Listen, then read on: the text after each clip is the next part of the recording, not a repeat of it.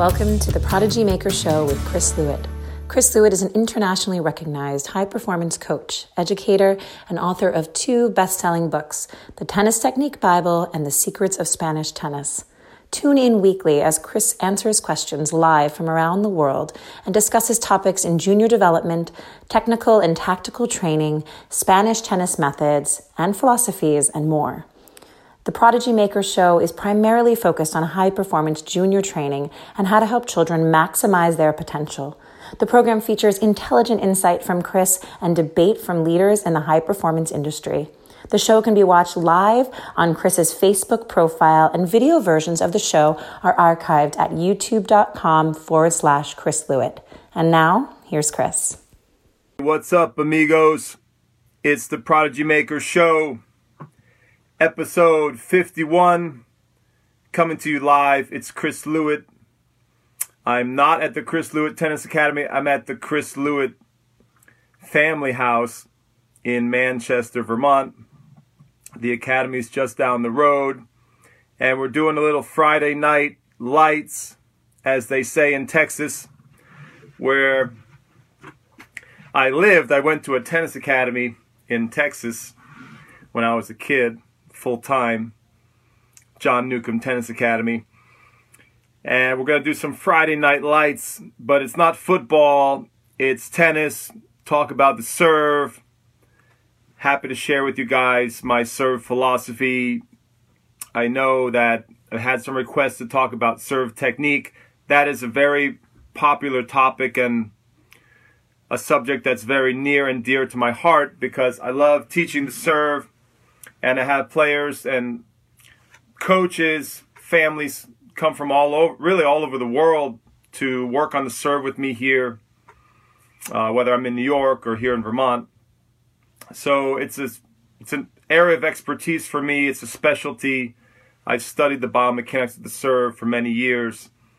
And I think just from being in the trenches, working with thousands of kids, all levels, from beginner, you know, young kids, five, six years old, to teenager, you know, could be a world ranked junior, or could be just a kid starting out in the tournament circuit in uh, in their section. But just from those years of uh, experience teaching the technique and working on uh, the serve with with so many different children, combined with the good study of biomechanics, and also, I have to admit that what gave me insight in the best insight into the serve was my old coach Gilad Bloom whom I always try to to mention and I give a lot of respect and thanks. Very grateful to Gilad because I think he was a genius and he is a genius with the serve. And the thing about Gilad was, or is, well, back in the day when I was I was a player, uh, he was my coach, and I got injured, so I ended up doing some coaching on the side to try to make some extra money. And I spent hours and hours on Gilad's court. And Gilad could fix any serve. He had this magical ability. He could take any player who came in. And after a few months, what I observed was in his academy in New York is these kids would be transformed and I thought, wow, this guy is amazing. Like he can basically mold eh, this player into any shape he wants. He can mold the technique into any shape he wants. And I wanted to learn how to do that. And that is how I guess I got started on my journey with as a technician, as someone who loves to, to develop and refine technique. You know, sometimes you have coaches who are experts in tactics, they're tacticians and you find a lot of those coaches on the tour. I started my journey. I didn't know I was going to end up this way, but I, I started out back in the day learning from Gilad how to be a world class technician, how to work on the nuts and bolts, the hardware of a, of a young player's game, rather than so much the software. Gilad was not much of a software coach, working as much on the mind or the psychology or the, the tactics. Not that he couldn't do that, but his specialty and his genius, I think, is and was the technical.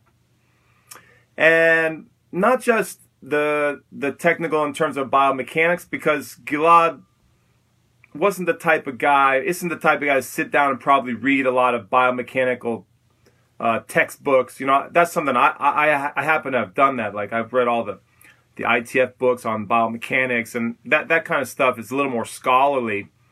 That's up my alley. But but Gilad just had this knack for fixing things. He's like, you know, someone who's really good at at mechanical things like fixing a car or rebuilding an engine. Well, Gilad has this uncanny ability to do that with technique. And so I just had this luck, just sheer luck that I connected with this guy, this amazing coach. And I, I when I got hurt and I realized that I might not be able to make it on the pro circuit as a player, I really wanted to become a world class coach. And so I started my journey in this technical framework uh, that I learned from Gilad, and I think that that has has been a springboard for my entire career. Just just out of serendipity, just luck that just you know I happened to be in the right place at the right time, and then having and getting injured. And what are the chances that uh, you can make a whole? You know, I, I built my whole career on being an expert in technique now, and I think that's it's interesting how life works. You know I never would have seen that coming. And probably back in the day, I, I wouldn't consider myself like a very technical, mechanical person, but I just happened to have this exposure to someone who was like that, who had this brilliant mind for taking apart technique and rebuilding it. And I just was his understudy for many years. So that's how that's how it all started and then if you combine that with good scholarly study of biomechanics, you can start to develop uh, a real expertise in building and rebuilding serves and or, or whatever, forehand, backhand, what, whatever it might be. So that's sort of the backstory. I didn't even plan to discuss that, but I just thought it was interesting. For it's just an interesting personal anecdote, and for all of you coaches watching, you just never know who who you're going to be exposed to, who you're going to uh, learn. For, you always try to learn from everyone. Your your mentors. I always tell young coaches who study with me, your mentors are everything. Especially in something like coaching, where coaching is, you can learn how to you can learn a lot of things from a book that will help you as a coach, but you can't learn coaching. To be a great coach, it's a a talent that you have to develop with people on the court, with mentors. I think that's that's really important. So I see some friends already on the program. Guys, I'm really sorry. I wanted to catch up with you guys. It's been a few weeks since the last show and we did hit episode 50, so I'm super happy about that. But however, the show is it, has been tough. It's pandemic here. Uh, my kids are still all at home. I have four kids at home. Here come all the excuses. Wait a minute. Champions don't make excuses, as my son likes to tell me, as Rick Macci loves to say. But not. It's just a fact. You know, I got. It, it's crazy here. Uh, I've been working hard. I have players visiting the academy, and all my kids are home. We're trying to do the homeschooling. Got to get through this final year. Wow, what a year it's been.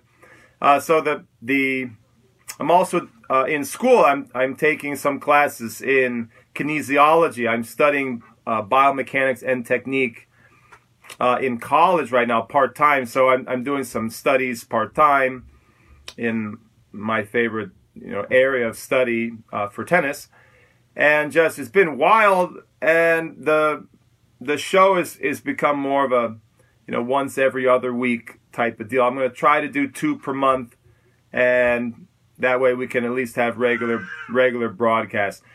Broadcasting from the house here. It's a little nuts at home. This is my wife's broadcast room. She does a lot of remote work. She's a lactation consultant.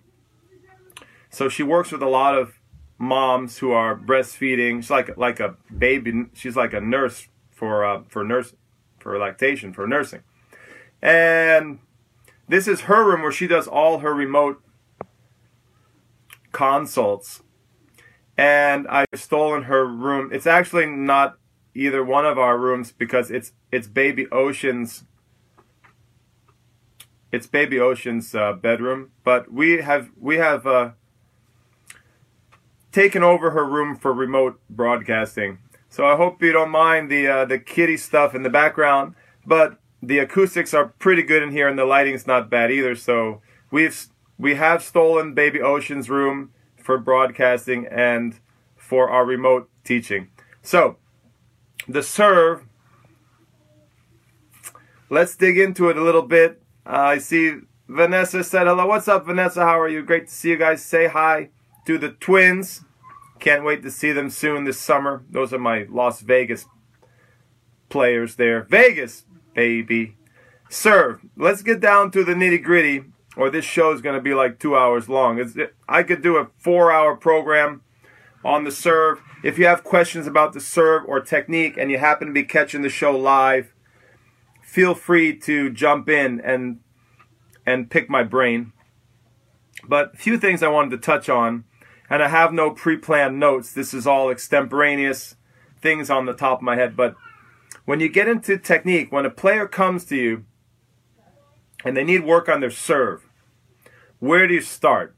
As a coach or a parent or as a player, the first thing that pops into my head my head like if you did that game that they do on a lot of podcasts where they say you know first first association they you know the host throws out the name a name of something and then the guest has to say their first thought that comes to mind my first thought that comes to mind is this kind of thing and if you're not if you're listening to this as a podcast, if you're not watching the, the video, I'm making a power position or a trophy position where the right arm or the dominant arm is in approximately 90 degrees. You get a nice perpendicular shape with the right arm. The racket extends straight upward, and then the left arm is up high, pointing to the ball. So, whatever you want to call that, power position, power position is a good term because biomechanically, at that moment, you are storing all of your energy and getting ready to uh, release it, uh, and to accelerate to your maximum. So, that power position for me is everything, especially for little kids. Also, is I like to build the serve from the no, this is up top, but it's not up top like small little things. It's like big big shoulder position, back position. Uh, it, it's a large group of muscles creating this framework. And for me, that's sometimes I call it gross, like that gross positioning, as, as in a gross motor skill, large muscle groups working. That to me is more important than a lot of little fine motor skills when it, when someone's learning the serve, especially young children. I work with a lot of prodigies. I work with a lot of young kids under 10, little little superstars. You know, I have a girl that won Little Mo. I have all sorts of little, um, like the Pied Piper for little kids. All these little superstars follow me around, coming to New York, coming to Vermont, and that's that's one of my passions: getting the kids when they're young and building. I'd like to think that I'm very well known for building beautiful technique in in young children for their serve. So that that's one of the you know people come to me all ages. I have adult, few adults working with me right now, and I'm cleaning up their serve because they never got good serve technical training when they were little. But you get those little superstars coming in, and you got to start for me in the with gross motor skills, gross uh, body positioning, with large muscle groups. So, what are the largest muscle groups? in the body, start thinking about the legs. So, association in my mind. Beautiful power position up top. And then down below, for me, the legs and what you do with the legs, what a child does with the legs is critical. And I think that's that right there, what I just said in the last few minutes, I think is very, very different, perhaps radically different than most of the than the way I see most coaches teaching the serve. Most coaches that I see and, and in you know USPTA, PTR, I, I don't know who comes up with the the methods that people are using. I mean, I, to me, th- there's a lot of flawed approaches. So, like, I see a lot of little kids being taught grip, what to do with their wrists, like pronation. You know, that's a buzzword you hear a lot. What else? Uh, you know, not not really utilize. A lot of kids are told not not to use their legs to keep uh, their legs straight and just focus on the upper arm movement. Now we can get into some of these, you know, different questions, but for me that that's not really what I care about with the with the serve for for beginners or young children or or whether it's adults coming uh, coming back to learn the, the movement better. You gotta have that, and if you're listening to this broadcast, that is the power position. Good positioning in the elbow of the dominant arm, good extension of the of the left arm, right? Lifting the left arm up, I don't mean the bio, I don't, I don't mean the anatomical term extension. I just mean the arm is lifted up high. I guess that would be elevation in the anatomical terminology. But whatever you want to call it, it's going to look like this, guys, and there's going to be an angle in the shoulders. And you, you try to get this, you're going to work a lot on this. And this takes a lot of time because with little kids, what do you get? It's hard to lift that racket up. It's hard to get that framework. It's hard to get that beautiful positioning. A lot of times the racket will drop. You see players do the pizza delivery. You know, you see the wrist collapse here. You have to develop this control of the racket and the racket head to make a beautiful L shape in the dominant arm. And you have to work a lot on the motor control to get the left arm tossing well and the left arm pointing up to the ball. Another thing that I don't spend a lot of time on is I mentioned the toss. I see some coaches, many coaches, spending an inordinate amount of time trying to get the kid to toss correctly or accurately. Is the toss really important on the serve? Absolutely. Should you spend hours and hours in a lesson with a hula hoop or a racket on the ground trying to toss it into that target? I think it's a big waste of time in the lesson. I give it for homework. If a kid's going to do that, I give it for homework. They can do hours of that on their own time, not in the lesson. You don't you don't pay the coach to do that with the kid. That's my feeling. Will the toss get better when you're working on all these other things? In my experience, yes. You're working on the power position here. You get the left arm coming up straight. There's no flipping, no dipping, no weird things in the wrist. You you may mention how to hold the ball. You don't spend hours on this. Come on, this is like couple minutes. You make adjustment and you give homework. But the focus, I think, is all wrong for many coaches out there who work on the serve. And the result is it's great for my business. I sound like Nick Bollettieri. Great for my business, baby. You know, like Nick would say something like that. It's great for my business. Because what happens is when coaches focus too much on the wrong stuff or the stuff that's not really applicable or appropriate at the right age or at the right time, is it takes longer to develop a good serve. It takes more time. So the developmental chart, the developmental graph, it, the the curve, the learning curve is longer, and and uh, and the player sometimes stagnates, sometimes get frust- gets frustrated.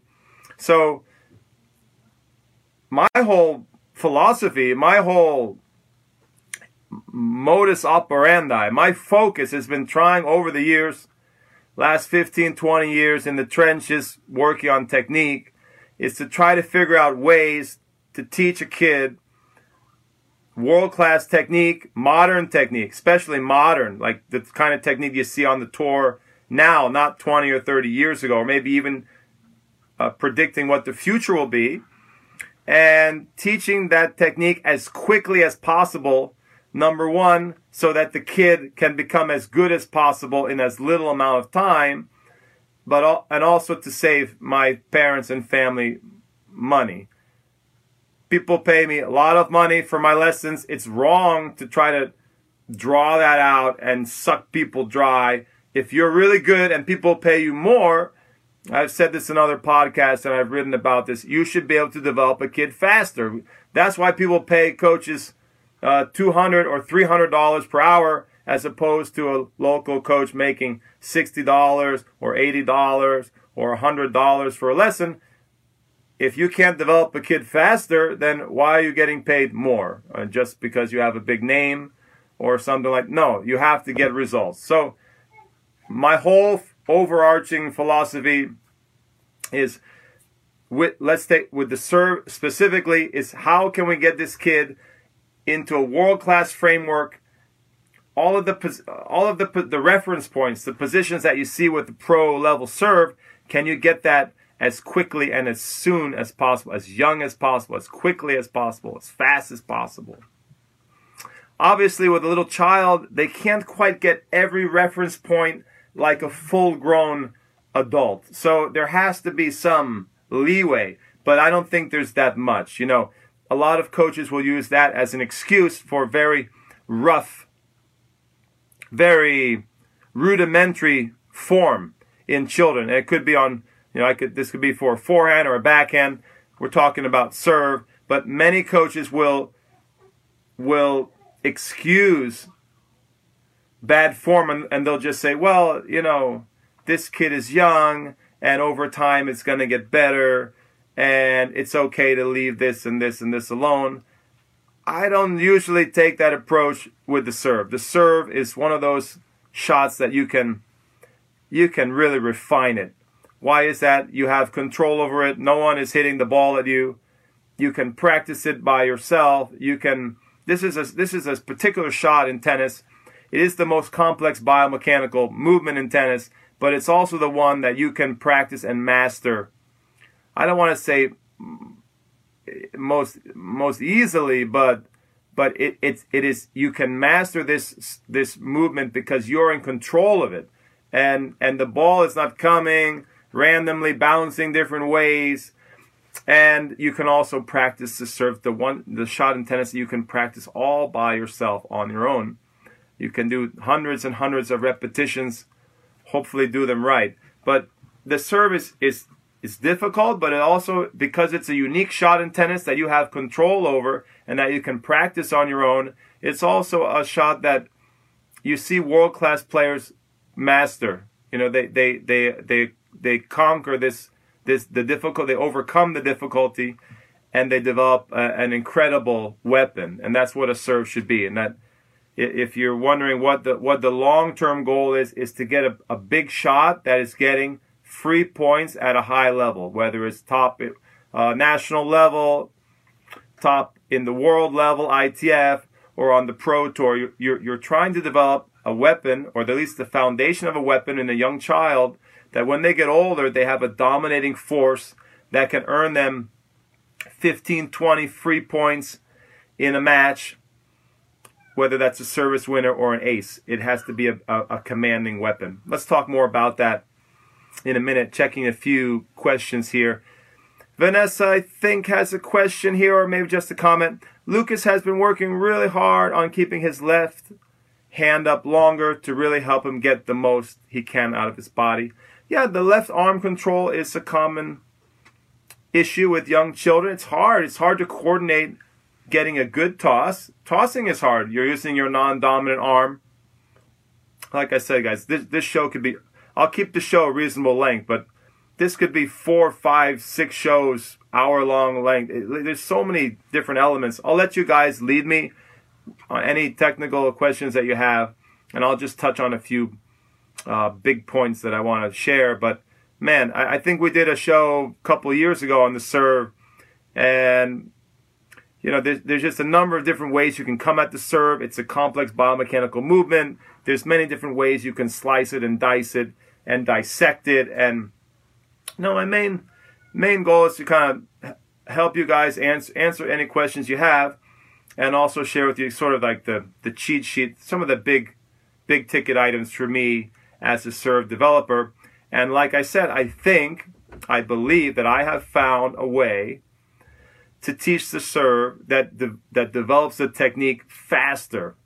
So a better way than what I what I've seen. And I've done a lot of traveling and a lot of studying. I've studied with many many legendary coaches, and I, I have never seen uh, a method that works as well. And most of what I've learned goes back to the old Israeli guy himself, Gilad Bloom. So that's why I guess it was appropriate to talk about Gilad at the start because I think that he is the real serve genius. And all I did was very diligently sit on that guy's court, watch all his lessons, especially his serve lessons, especially his technical lessons, and I stole all of it. I took copious notes and hey, the great the greatest coaches steal. Come on. I, I just basically I took everything he did and I tried to follow his eye. He had this incredible eye for technique, so I just tried to. In the beginning, I didn't see anything the way he saw it. You know the different positions of the body parts and what he prioritized. First, I had to figure out what this guy was checking and where his eyes were focusing on that took a while. That took probably a couple years. And then I had to figure out okay, so that's how I analyze the serve. And then how do I now build it or rebuild it? So that that's another level. First, you develop your eye. I always tell coaches who are studying with me, you got to develop your eye if you want to be a technician. And what is the eye? It's like your your inner dartfish. You know, it's your ability to see things in slow motion, or or to see or to catch things, uh, anatomical positions of the body, to to see where things are out of place and what what's missing. And, and for many coaches, that is a big struggle. Uh, some coaches rely too much on on high speed video because they don't have a good eye. I think in some ways some coaches lean too much on a high speed video. So I think it's important as if you want to be a great technical coach, is to develop that eye. So you can always go to the video and to, to help yourself, but learning how to do it in real time and trying to see as much as you can in real time is will, will develop your technical coaching ability. So what I'm trying to say is you, you see you got to see it. You got to see the kid you got to figure out a way to to to build what you want. So you have to have a vision, and then you have to have these drills, different exercises to get what you want to start molding that that kid or the adult. And the you know if, if you're an it's harder as an adult because you're try you have to unlearn all those bad habits. You know it's a little easier with a young kid who's less well formed. You know. So, guys, um, Vanessa was talking about the left arm. Left arm is tough to get that thing up. Right arm, very tough to coordinate both. Think about it. Think about how the body learns. Think about motorically, motor skill, acquirement. There's a lot. There's a lot to manage with the serve. So complex. You give a little kid a ball, they got to toss it with their non-dominant hand and then they got to swing their other hand around, load up into a good power position, and then explode. Very, very difficult to do with the arms. Some coaches work a lot on that rhythm. I think that's pretty good goal with a young kid to develop the rhythm in the arms. The coordination is really important. I think another mistake that I see from coaches is many times they'll work too much on the rhythm, so that then they won't involve the legs, the lower body. So I mentioned that I want to work the big muscle groups, you know, use gross motoric try to get the gross motoric learning rather than I, I feel little kids it's it's I don't want to say a waste of time. Maybe it is a waste of time in my lesson. Maybe I'll give them some homework with maybe if, if they have to learn a fine motor skill movement like a pronation or or um, even shoulder rotation. I, I don't really focus too much on on the ending or things you know the little details in the in the wrist even at the shoulder joint. I like to see these. For me, it's like big building blocks. And the first two building blocks are that power position and it's the legs, the way the legs are, the stance. So that's the footwork of the serve. And the and are they powering out of the legs? Uh, are they using the legs? And here I'm going to get maybe into some hot water. Is are they using the legs to jump? For me, and this is core, fundamental in my system is all of the players jump. J U M P. And I don't think I see no no I don't see anyone teaching that. And they if they're teaching that, they got it from one of my videos because there, there's most coaches say don't jump, stay on the ground. There's a whole philosophy and a method which I I don't disrespect actually. It's not it's not too bad. I've seen some real world class guys teach elite juniors just basically not to use their legs. You know, just just kind of just kind of develop the throwing motion and the arm motion. You know, it's not a bad way to do it. And then kind of what happens is at like 10, 11, 12 those coaches start to like add in some of the details that, that I that I'm talking about, but I skip that route. I, it's a little too slow for me. I, I, I don't know why. I don't like it. I like to see the legs. I think little kids can learn how to jump. It's a playground skill. It's a gross motor skill. It's something that is fun. It, it, it's it's something that I, I love to introduce to young kids. I'll take a kid four years old, five years old, six years old. Forget I don't care about what grip they're using at that age. I get that kid to jump. I want, and it's fun. You know, you can make like a little target on the ground and say, hey, let's jump into that box. And you get that kid to learn how to basically load the legs and explode. And so that is a, a huge component that I'm looking for with children. And if the player is older, there are many older people who do not use their lower body. They do not drive with the legs. And so it becomes a very common theme in my work with older players, whether they're adults or it more advanced, you know, juniors who are teenagers, things like that. But if you can try to visualize what I'm saying in your mind, if you if you want to take a stab at this, if you haven't worked with me on the court, if you haven't seen in my videos or you know, anything like that, is the uh, upper body. This structure here, sometimes I call it the apparatus of the serve. You know, this this build, you got to get that, something like that. That's the power position, trophy position, whatever you want to call it. That's where you're storing the energy, and this energy is also being stored down below because when your arms are here, where should your legs be? When you're in that power position, that trophy position, your legs should be flexed, right? Your knees, your knees, tibiofemoral joint should be flexed, and you're you're getting ready to extend and explode upward. And this is another huge part of my approach is the timing of when the player is in the power position, that first uh, structure that I mentioned, and when they are loaded in their legs, and are they dropping the racket into people call it back scratch, whatever you want to call it, is that racket drop happening at the right time?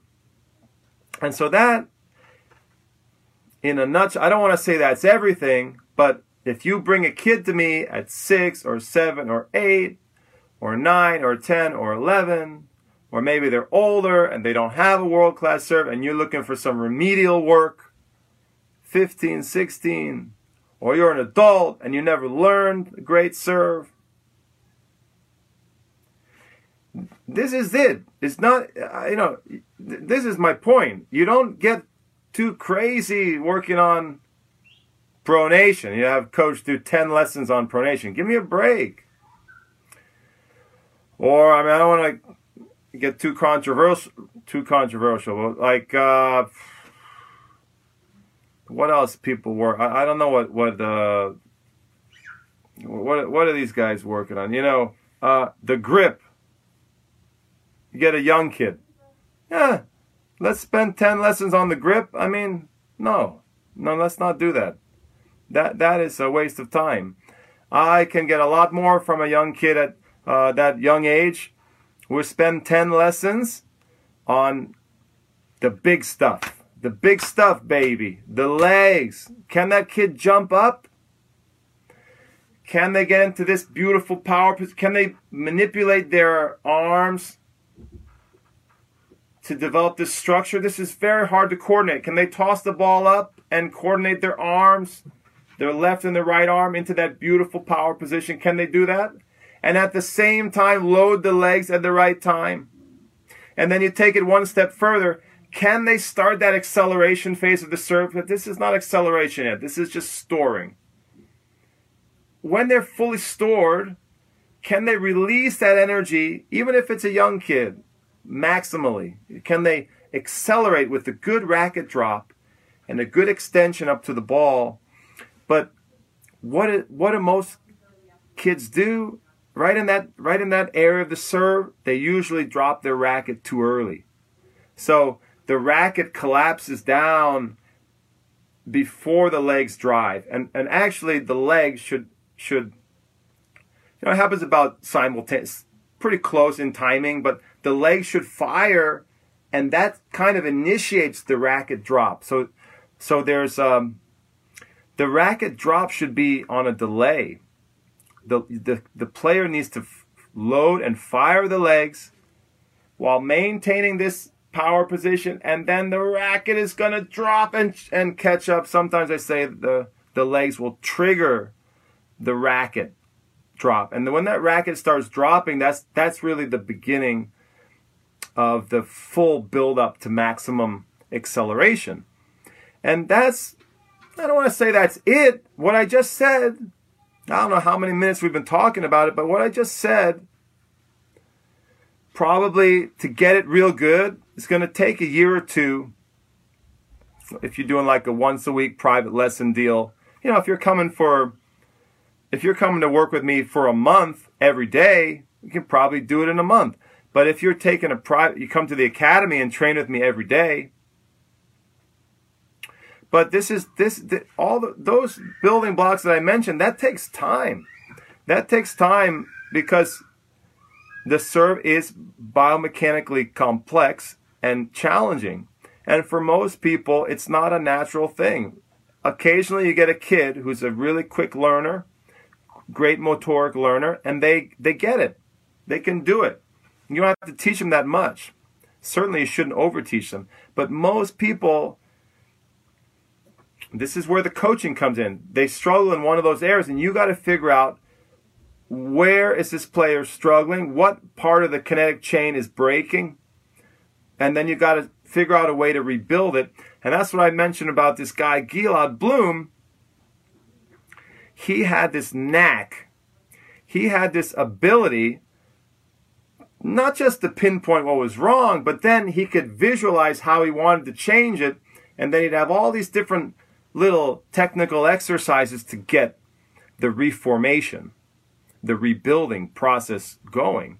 And that, that was really, that was his genius. It was not just the eye, but the ability to correct and, and fix all those things. That was, that, he, he's still amazing. You know, he's down in my, uh, Miami right now. I, I don't know if he's back in New York yet, but in Miami. You know, amazing. I got a couple questions from Brian here. And man, I, I could I could keep going on and on. I might touch on one one more topic. You know, I wanted to just mention to you guys, along with those basics that I mentioned, I work a lot on the landing. It's kind of weird. kind of unusual. I, I don't see a lot of coaches doing that. Now that I promoted, uh, produce a lot of videos and you know courses, and I've written a lot, I published a lot. So so I, I feel like that's changing. But back in the day, like 15, 20 years ago, like 15 years ago, I didn't see anyone spending time on the landing. You know, that, that's a weird. I, I I have all my USPTA and PTR certifications, and that that really wasn't part of the deal. When you work on the serve, it's it's kind of like, you know, trophy position, pronation. If if you jump, it's it's a byproduct. You know, you hear that a lot. It's not really something you should teach. It's wrong to teach a jump because it should be kind of a byproduct, and that kind of stuff. I spend a lot, curiously enough, I spend a lot of time on the landing and the footwork of the landing. To me, that's something really fun and engaging for little kids to learn. So part of it's just my, my teaching of uh, instincts with a child. Kids like to jump. They just enjoy jump. It's, it's not something, you have a little kid and you're going to teach them how to serve. You start with the jump. It's fun. They know how to do it. It's like a like a frog like a frog does in the pond, like they do on the in the playground. You can teach that. I really firmly believe that. It's big big motor skill, gross motor skill. You teach them how to jump, and so just naturally, I guess what happened over the years is I said, all right, you're going to teach them how to jump, but I'm going to teach them how to land, and I get them landing on the left leg, and I work a lot on the kickback. It's like an arabesque movement in ballet. So, you know, that's the other thing that I spend a lot of time on. People think that's crazy. you know, to work on on I spend a lot of time on the landing. To me it's great. I love it. So I get the kids jumping and then we work on the landing and it's and you, you get such a good balance training. You can also work on their footwork post landing. Really really good stuff. You're building a lot of coordination, you're building stability in the legs, you're building uh, power in the legs. I, just, I just love that. So if I were going to go over my top three or four or five things, you guys, you guys got got the deal now. Now you can go out there and try to compete with me. But you still got to spend a few years developing your eye if you're a coach. I know a lot of coaches listening to the show. You know, a lot of coaches don't like to admit that they listen to the show, but they do. But hopefully we have some parents and kids listening too. But you know, you can go out and try. You're gonna have to spend a few years developing your eye. Don't have to go to the Dartfish all, all the time, and you're gonna have to de- know. It's not just. It's not enough to know the corrective exercises. You got to know like how do you link them together? How many repetitions do you do? Which exercise for which kid? You know what's gonna work here? What's gonna work there? It's gonna take you guys some time to develop that knowledge. Anyway, Brian, my man. Brian Peterson is on the program. Welcome back, amigo. Let me see what you wrote here. You got a bunch of questions and comments. Or, or maybe just one here. Do you get caught up in the weight distribution at the power position? I've heard Macci say 60 40 with more weight on the back foot. That way, it's more of a pusher. Yeah, I do spend a little time on that. I think that's that's a good way to go. Exactly how you described it, to be honest. And you know, Macci, what can I say? You guys know that I'm a big Macci fan. Some people don't like Rick very much, but you know, I think he's got got it all right on the serve. I've seen, I've I've been on his court. I've been down his academy, shadowing him. Uh, you know, back in the day and I, I, always study Rick's videos and all of the any anything that he publishes, any lessons that he does that happen to come online. I'm a big fan, and I think he's a he's really really amazing with chill you know type of kids that I work with. A lot of young kids. He's got a great way of engaging children. He's got a great sense of humor, and he's he's uh, a great communicator and I happen to think he's he is very good with technique, especially in his collaboration with Brian Gordon over the years.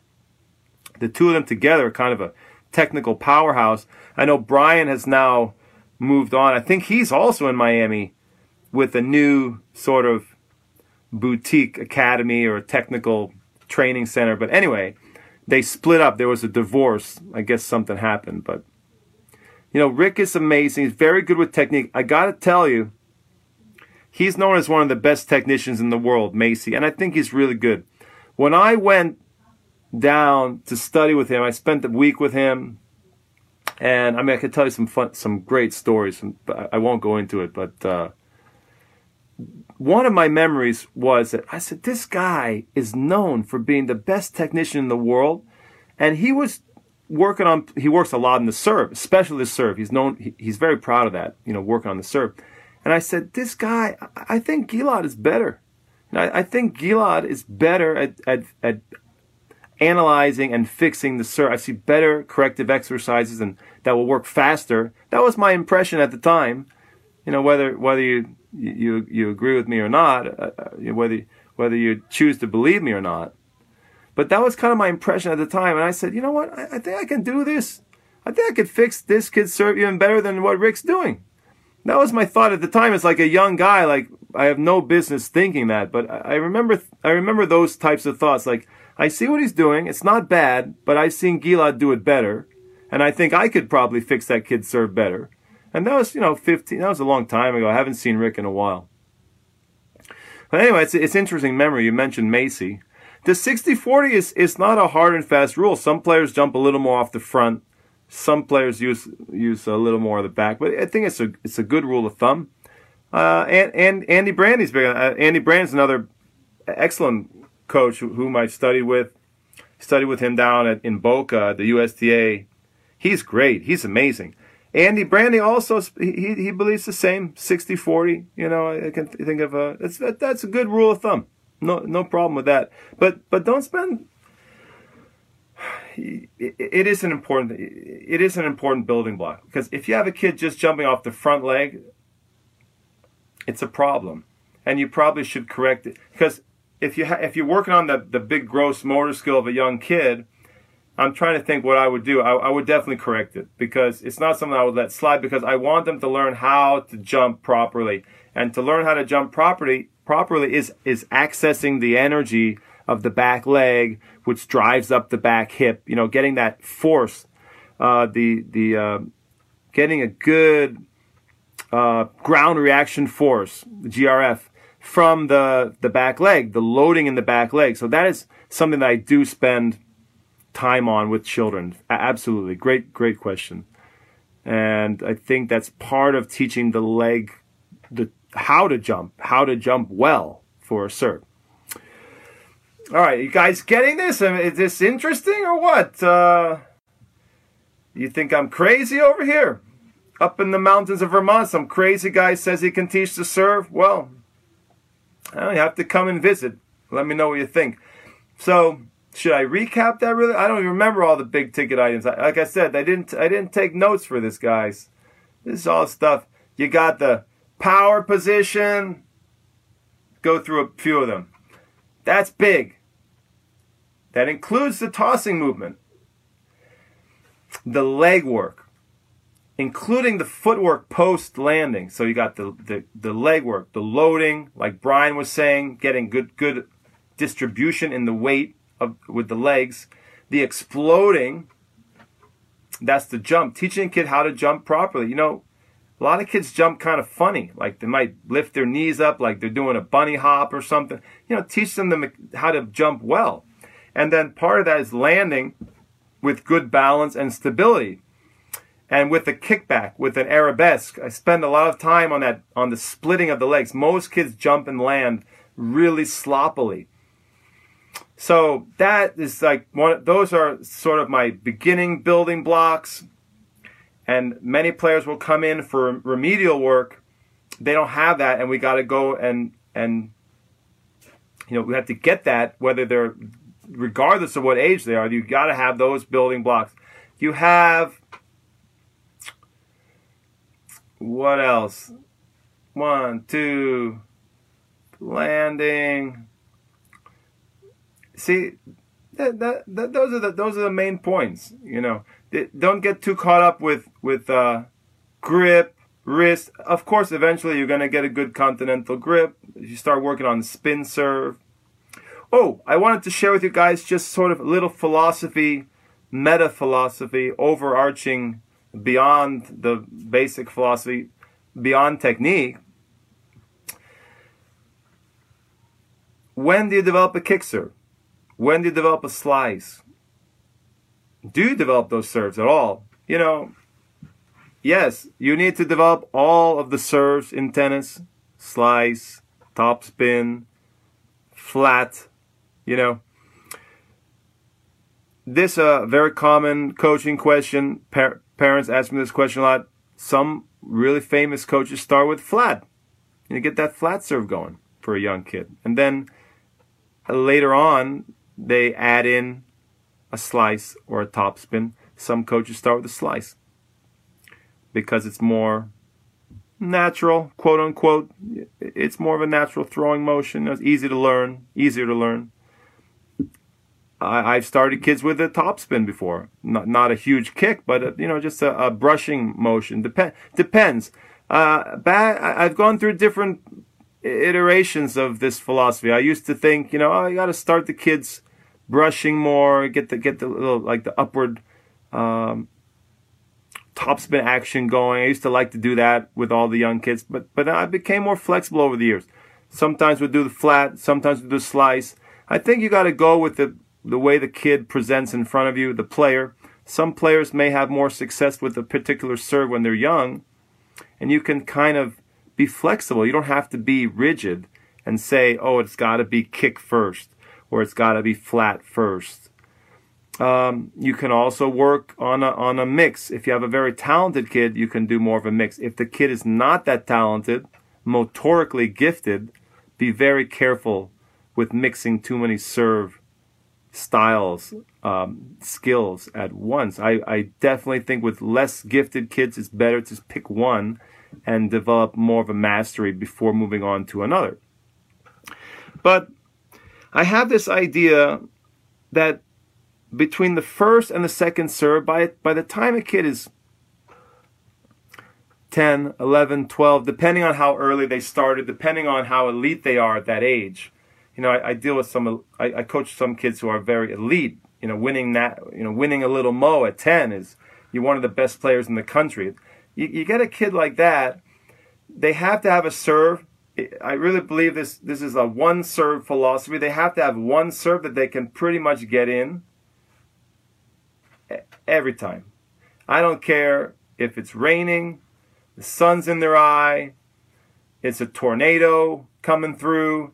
They got one serve that they can get in, and they can pretty much play an entire match with one serve. How many of your students can do that? How many of your players can do that? Well, the best kids in the country can do that. They have a motion that's so refined and automatic that they can put that one serve in almost every time.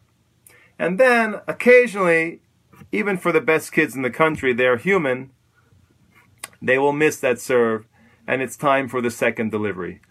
And my my approach is I like the second delivery to be different than the first. So I don't like to see a top kid in the in the country, young kid, who's popping in the same serve. That's just me. But I know other great developers who they don't agree with that at all.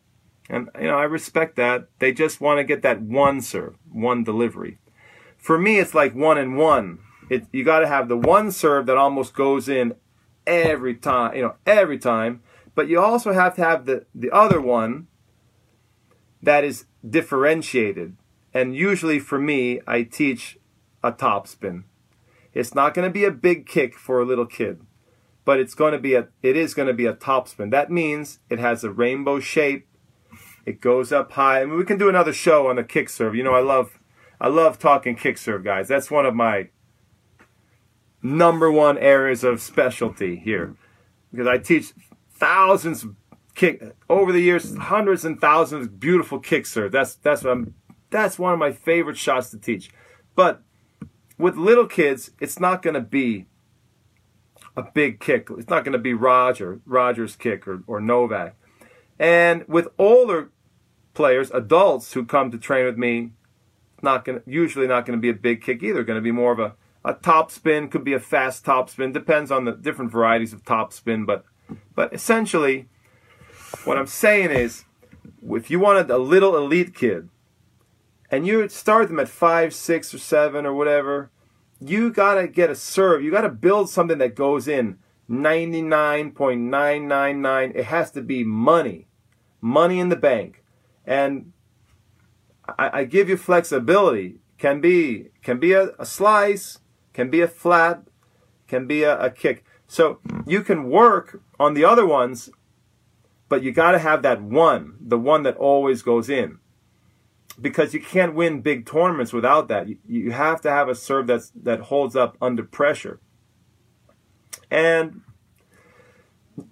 once you have that one serve, it gives the player a lot of confidence. So many young children that I meet, that I see, come to the academy, come to camp, or the, whatever. They are very, very anxious. They have a lot of anxiety on the tennis court. And, and I really believe it's because they haven't developed that one serve, that one delivery that they can trust. They're a mess. It's chaos and there's too much variation. They haven't done enough good, deep repetition. You know, as they say, the, the key to technical learning is deep, focus, engaged repetition. They haven't done enough of that repetition to develop that one solid delivery that will almost always always go in. I mean it, whether it's windy or sunny or whatever. Whether you know the other player's a jerk the other player's parent is swearing at you, or God knows what's happening at junior tournaments right now. You know, you gotta that player has to have that that money serve, and and it, and when they're young, it's just one. They haven't. They're not like a little Roger with three serves that are money. Eventually, as they get older, the goal is to have two serves that are that reliable, and then a third serve, three three total serves slice, a kick, and a flat or a power serve. Basically, three. There's a lot of different variations of those three.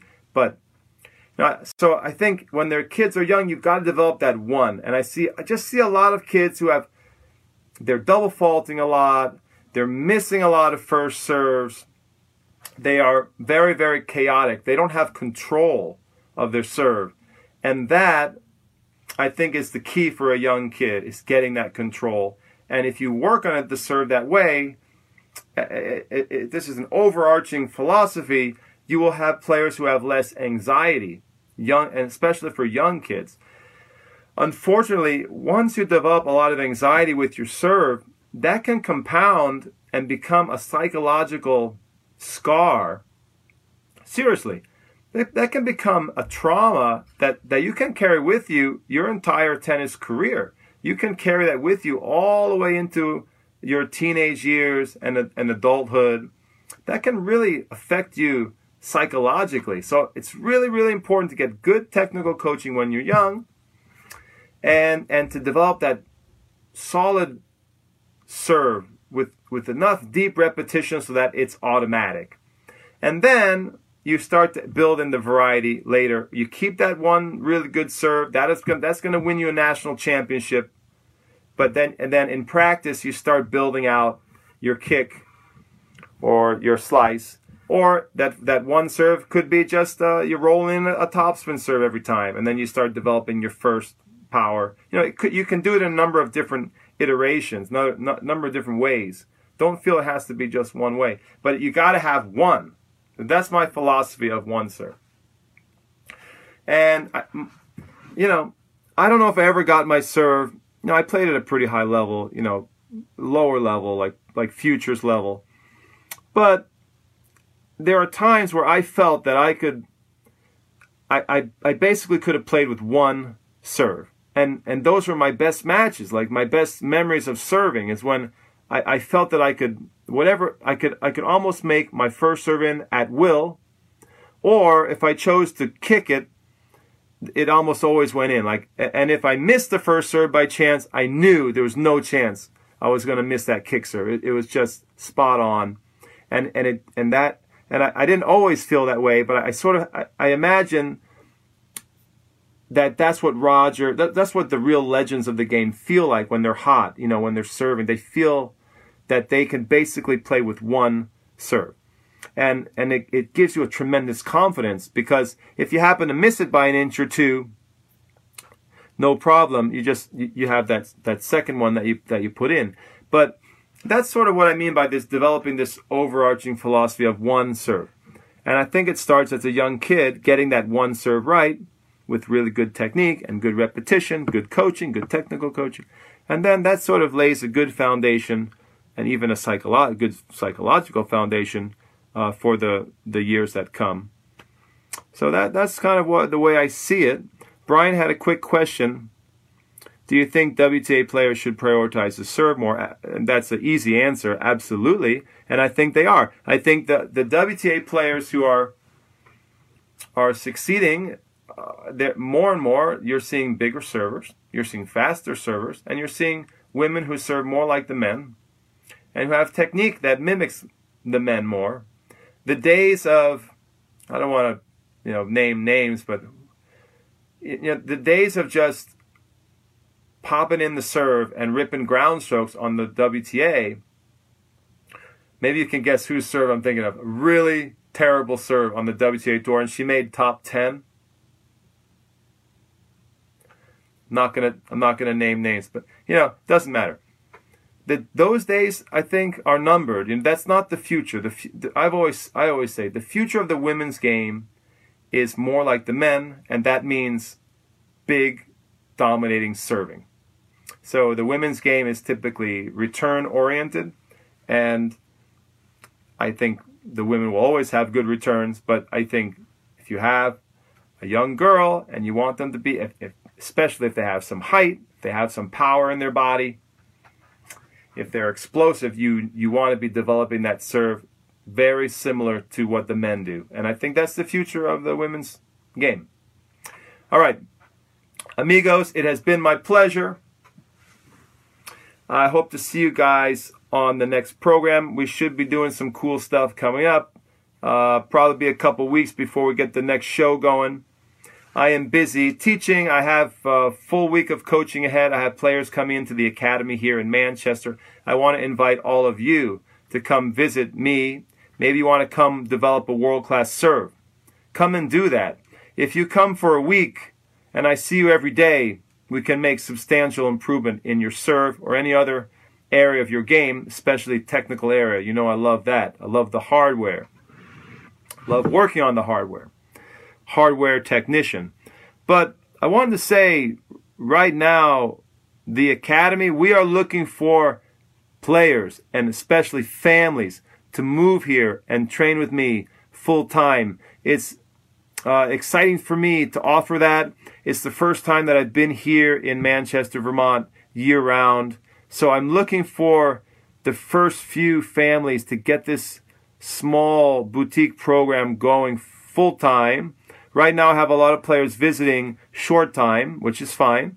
But the, to me, the future of this program here could be one of you, one of you listening or watching. And I think the future of this program is is family. It, it is families, families who are living here and training with me every day. And I don't want the program to be big. I'm talking about maybe small group of of six to eight players, because this is this academy during the winter. We don't take your kid and and shoo you away. We want the parents here, and I think that's very unique. I don't believe in sh- in kicking the parents out. I work with many parents who are involved with their kids coaching, and those are the type of parents that I want here.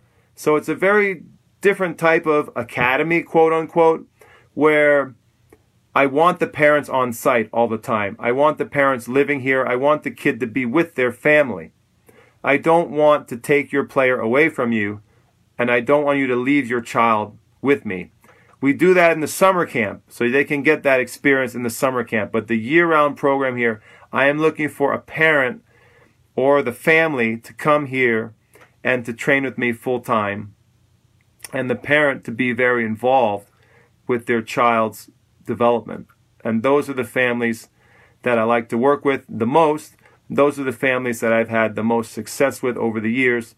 And usually, in my experience, not always, there are exceptions, but usually those are the kids who will become champions. The ones who have a mom or a dad who are really, really heavily involved in their development, passionate and engaged, and they care so much. And that's really the type of player, the type of situation that I'm looking for here for players to, and families to come here uh, on a year round basis. So if you're one of those people, if you're one of those parents or one of those kids, please consider that. You can come for a short term trial and you can see if you like it, if you like working with me, and then we can you know, make a plan from there. And this also applies to international players. I have a number of international families reaching out to me currently. International, the, the issue is always the visa. So we will work with any international family that really wants to be here and train with me. We will work to help you secure the visa that you need to, to be able to live here with, with your family. So let me know if that interests you. I, I, I know that right now with COVID, it's a little difficult to get this, uh, this, uh, part of my program going. I know it will take off soon, but I wanted to let everyone know that that is the future that I see here. And if you happen to be catching this show, or if you know someone who's interested in that kind of arrangement, please get in touch with me. All right, guys. I will see you on the next program. It was a great show. Keep working on your serve. Let me know if you have any technical questions.